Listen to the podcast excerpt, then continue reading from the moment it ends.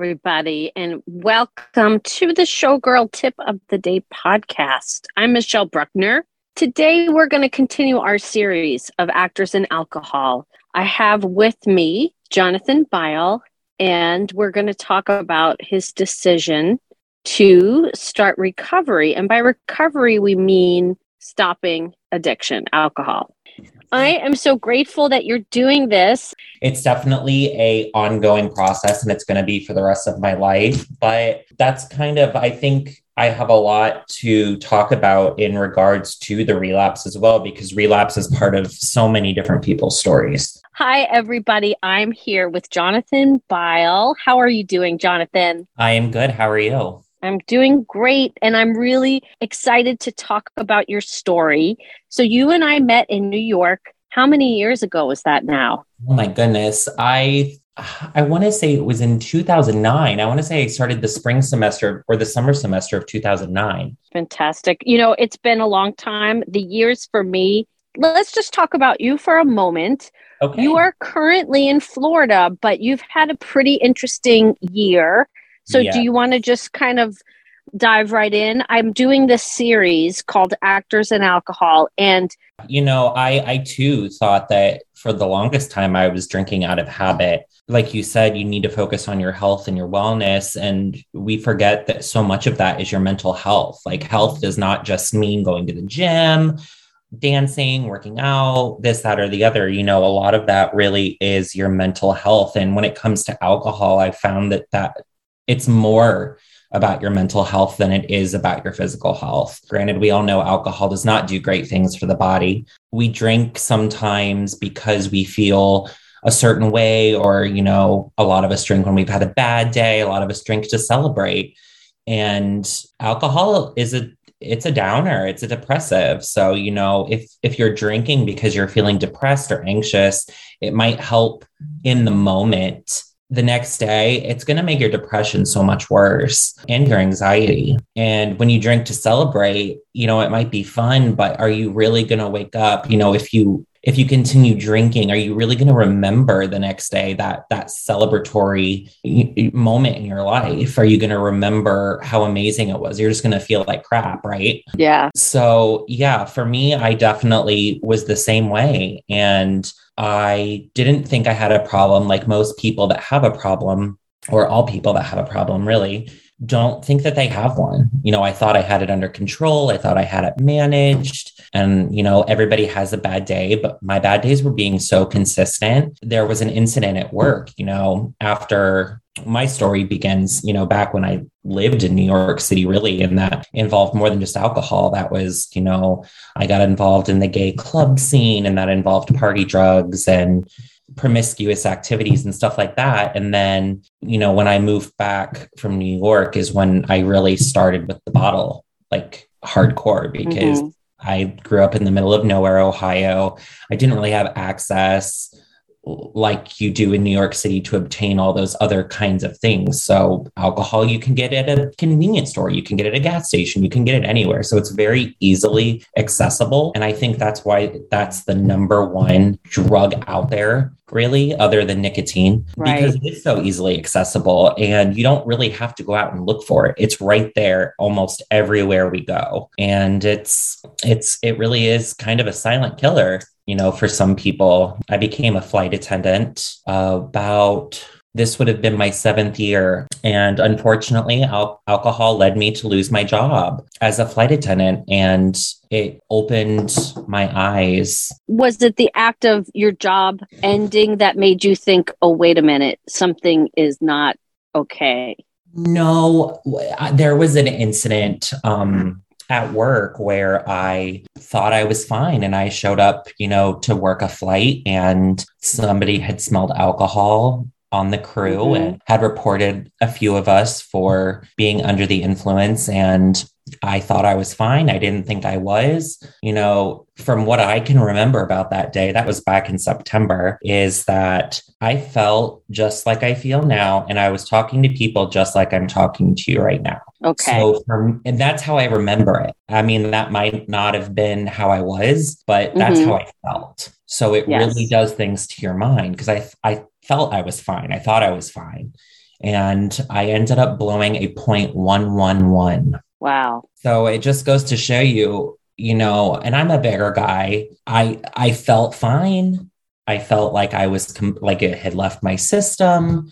I mean, obviously, I had the headache, the nausea, like ugh, I'm feeling a little crappy going to work because I drank so much.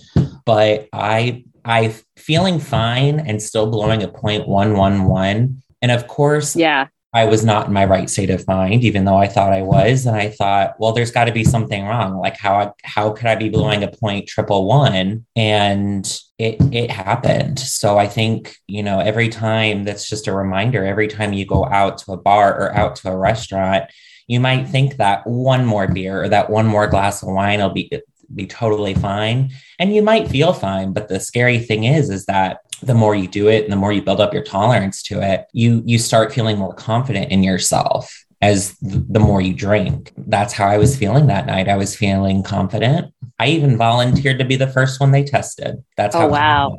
that's how confident I was feeling. If there's a flight attendant out there that's listening to this and you don't know about the FADAP program, please, if if there's any, you know, FADAP is the flight attendant drug and alcohol program, and it's available, I want to say to every airline, if not all airlines. And it doesn't take something like that to happen to you to go through that program. You could call it any time if you wake up and say, I'm feeling this sort of way and they will they will help you get into to treatment. They will help you and it's done wonders for me. Um, so you know i've got i kind of battled for a couple days after i got back. I hadn't heard anything from work. Um, obviously i was pulled off duty. Okay. Um, were you shamed and yelled at or were they just oh, like 100% i was i was my anxiety was through the roof. I and I and I felt like crap because obviously I I was hungover and the feeling of that and my depression and my high anxiety about what's going to get what's going to happen. I'm going to lose my job. There's a part of you when you feel like that where you're like I don't care how much I drink. I don't care what I do. I don't want to be alive right now. Oh, in that in that moment. I'm not saying I didn't want to not be alive forever. But in that moment you just feel like you just you want to sleep because if you fall asleep nothing can happen like in your mind you think nothing can happen to you while you're sleeping. Like you won't hear bad news in your sleep but then you wake up to missed calls and text messages and emails and then you have to face reality. Well all of that is so much pressure on one person that in your active addiction what do you do? You turn to what you know to numb that. And unfortunately for me at the time that was that was alcohol. And i even got back and alcohol turns me into a liar. It turns me into somebody who feels like i need to keep secrets and hide what i'm doing and sneak around. That's that's what it wow. does me and i don't like that about myself I mean, I don't think anybody really does. You know, you want to be able to tell your loved ones, your friends, and your family exactly what you're doing and be like, you know, this is what I enjoyed doing. This is what I'm going to do. And that be that. Let me ask you a question. So, yeah. after you got pulled off the flight, did you have a home base as a flight attendant? Were you in a certain city? I was not at my home base, but I was at a, city and they pulled me from the flight. They kept me in a hotel overnight and then okay. they they flew me back to my base the, the very next day. And is that where your apartment was? Did you have a home at that base yes. city? Because I have a few friends that are flight attendants. So it's my understanding that you work out of a place and then that's like your home city that's where your apartment is even though you're traveling. So you went back to your apartment. I went back to my apartment and i i went to bed. I did not you know i did not continue drinking because of course i'm like terrified to drink, even though I wanted to so badly. And I woke up the next day and thought I could do it. For the talked about what called some people. I and I and of course I lied because I'm scared. I was scared I'm going to lose my job. I was scared I was going to lose my family. I was scared I'm going to lose my friends even though I knew that I might lose my job, I didn't realize that the more I continued to be lying to my friends and my family, the more that was going to push me away from them as well. Because um, all they wanted was the best for me. And I lied. And, you know, that night I was like, I just couldn't deal with the anxiety anymore. And I, and I went and I, and I drank some more. And I have a dear friend here, my very best friend. She's part of, you know, my family. And she called me the very next morning morning and she was like, You were drinking last night. What were you doing? And I was like, Yeah, I was. And between her and my mother, you know, it was kind of like a Jonathan, you need, like, you're probably going to lose your job, but you need to get help. You really need to get help. And then things started coming out of the woodwork. Like, Jonathan, I didn't realize how bad your problem was. I spent nights at my friends' houses because I couldn't drive home. And all of this not knowing that throughout the the years they had been finding beer cans, empty white claw cans in random places of the guest rooms that I would sleep in or whatever. And I had no idea. So it got to the point where I was drinking subconsciously and not even knowing it and trying to hide the evidence. Can you tell me a little bit about the treatment? And you applied for the program. Yes. And so then I they called. said, Uh, luckily, we we have it at the airline I was with. We had a union, and I called the union. They set me up with the the union member that deals with the FADAP program. Within minutes, all of the correspondence between me and my company had ceased, and they were doing everything for me. And I took a leave of absence and within maybe 20 minutes of calling that person and saying i need to go to treatment i had a, faci- a detox facility out in santa ana california calling me within 20 minutes and Wow. they said and this was probably at 4.35 p.m you know eastern time and they said okay can you be on a flight tomorrow at 6 o'clock in the morning and did they pay for the flight or did you have to book it yourself? They took care of the flight for me. Okay. um wow. and i and of course my i'm like i have no time. Like i need to pack. I need to set up you know what i what i need done while i'm gone. And mind you i thought i was going out there because everybody that i had known that had gone through this program had gone for 30 days. It was a 30 day program. And that's what i planned for. So i packed you know enough clothes and everything to get me by for 30 days.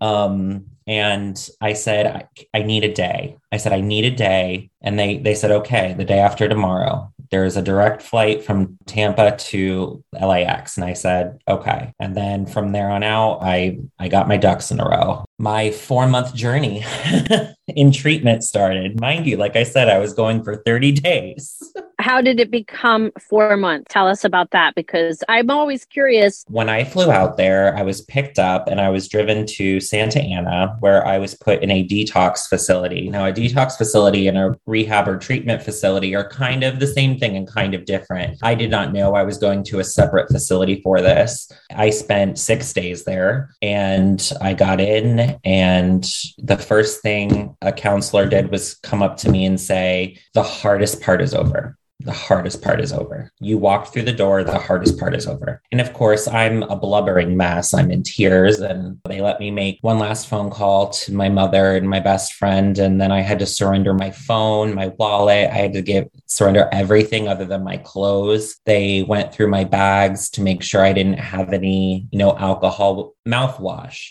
or booze or drugs or you know narcotics or anything like that. And then i was told it was a small very small facility. I think it only had six beds in it. There was only one other resident there when i was when i was there and i became very close to him another flight attendant. So we had some things to talk about and group therapy sessions, but there was just two of us. So that was kind of a blessing in disguise for me because I got a lot more one on one, more intimate. Why do you think you're here? You're scared to talk about your life. You're scared to talk about all the things you've kept inside that you've never told a single soul. Because most of these counselors and people that work in these facilities are in recovery themselves. So you have people that have gone what you've gone through and understand, and there's not a not the slightest bit of judgment.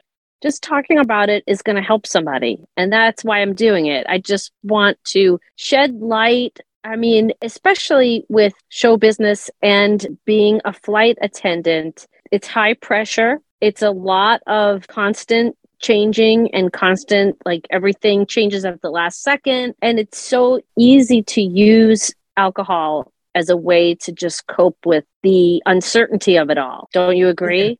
100% and you know becoming a flight attendant is a very difficult thing to do. There's so many, it's like becoming an actor or a dancer or a singer or any kind of artist. Getting a job as a flight attendant was equally as difficult. There are so many people out there that want to be a flight attendant. And to think that I, I got that opportunity and I, it makes me it's really now starting to sink in that I got that job that so many people wanted who probably are sober, who probably don't have a drinking problem. I do feel a little bit of shame and guilt over that, but I I need to stop feeling that if that makes any sense. Like I need to Yeah, like, of course. Okay, what happened to me happened for a reason and it's going to allow one of those other people to do that who deserve it.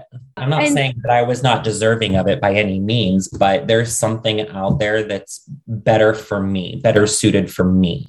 Are, have you decided to not go back to work? I was let go from the um, airline. I was let go this past week. I kind of had it in my mind for the past four months that that would be the probable outcome, but I've we pray for the best and hope for the worst and mm-hmm. it it did it happened. I i was let go and i was very gracious of the opportunity that i had to go out there for 4 months. And they allowed me to continue my leave which was you know which made me able to have my health insurance and be able to accept my short-term disability and stuff like that. So i was very grateful that they at least allowed me to do that. Going into my story could last 12 hours but for me, going what there there were two.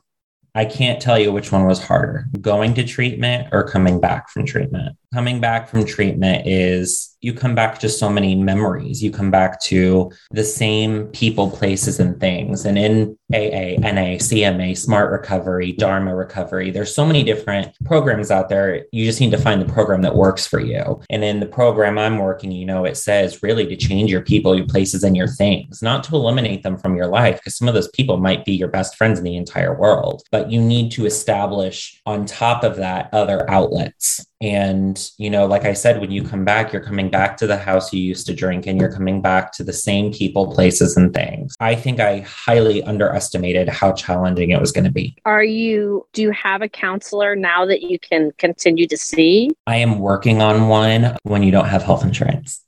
okay. Because of right, your job situation, things have changed a little bit. A little bit, yeah. Now I'm trying to focus more on my I I believe in AA. I believe AA is that works for me. So for me, you know, attending attending Zoom meetings and doing my step work and occupying, you know, some of my free time with that is really beneficial to me. And the reason I love some kind of recovery program and it can be something different for everybody is it's like free therapy. You don't yes. have to pay to go to Smart Recovery. You don't have to pay to go to Dharma. You don't have to pay to go to AA. Any of those programs, you don't have to pay. You get to go and you get to you you can participate or you can listen, but listening is participating because somebody's going to say something that relates to you. This is good. No, this is really, really good. I want to say not a lot of people ever get to the place that you're at. And unfortunately, I've lost several people to this disease. So, congratulations for every single minute that you are working on this recovery. It's great. It's fantastic. And just another thing to stress is that nobody nobody's perfect. The thing about alcoholics and addicts is once we have that first one, all you think all you can think about is how soon till I can have the next one. Yeah. And for yeah. me, my two relapses have been, you know, I don't want to get too into detail with them, but first one resulted in me having to stay at a hotel because I wasn't able to drive back to my to my home. And I at least was thank God I was in the mindset where I I couldn't drive because yeah you know, I could have hurt somebody, I could have hurt myself. My second relapse, you know, I I am I'm proud to say, and that's the good thing about this program now is I can sit here and say I am proud to sit here and talk to you and say that I am 2 days clean and sober because 2 days to a lot of people is a milestone. The way I've been feeling in the past week, 2 days is huge. That's where I'm at today. I'm, you know, right before talking to you, I was doing some you know, reading and writing and journaling. And for me, that's a great outlet. And I, you know, I'm trying to live every day. And right now, I'm working on my honesty. Right now, honesty is the thing that I'm working on the most because that's what alcohol has taken from me the most is my honesty. Wow, this is such a, a really important conversation. You are definitely somebody that you can be proud of. I'm proud of you, just so you know. Thank you. I appreciate that. uh, what would you tell a young actor who's just starting out? How would you just if you if you could I don't want to say if you could go back in time because I think we all are on our own paths and we all make our choices because it teaches us things. And I think going back in time to erase something or to change it wouldn't serve us. But what would you say to someone who's just starting a journey and going to pursue acting? What would you say to them regarding drugs and alcohol? when it comes to a young aspiring actor, um, I look back at myself and I think of how excited I was to move to New York City, and I never thought I was going to get drawn into the world of drugs and alcohol. And it'll it'll suck you in quicker than you'll know it. It's like quicksand. Um, yep. It. I graduated from AMDA, but but just barely because I was in an active addiction, and I missed auditions because of it. And guess what? Sometimes when you have an audition and you you can't call a casting director and say, I missed my audition because I was hungover, or I missed my audition because I was still high from the night before, because they're never going to look at you again. Right. And right. all I can say is take your love and your passion for film and television or music or theater or any dance or any kind of art you want and kind of make it like your higher power.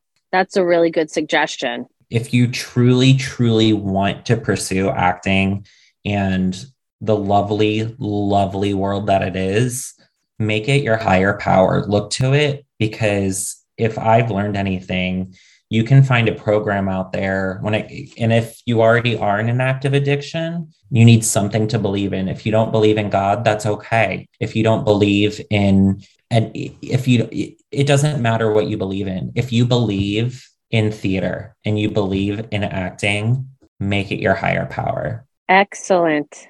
Thanks for coming on. You've really helped a lot of people. Thank you for having me hey everyone this podcast is brought to you by club showgirl a monthly membership program that is coaching, teaching, community, camaraderie. Come join the club Information is on my website, www.michellebruckner.com. I hope you enjoyed this episode. I want to thank Jonathan Byal for being so honest and vulnerable and raw. I think by telling our stories, we can help other people. And next week, we have the season three finale. Ramon Galindo, Broadway star, dancer, teacher. Love him. The Showgirl Tip of the Day podcast has original music composed by Joshua Holloway. Find him on YouTube, Joshua Holloway Music. This podcast is written by Michelle Bruckner and edited by Michelle Bruckner and Joshua Holloway. Find me on Instagram, Showgirl Tip of Day. Thanks for listening. We'll see you again next week with a new episode.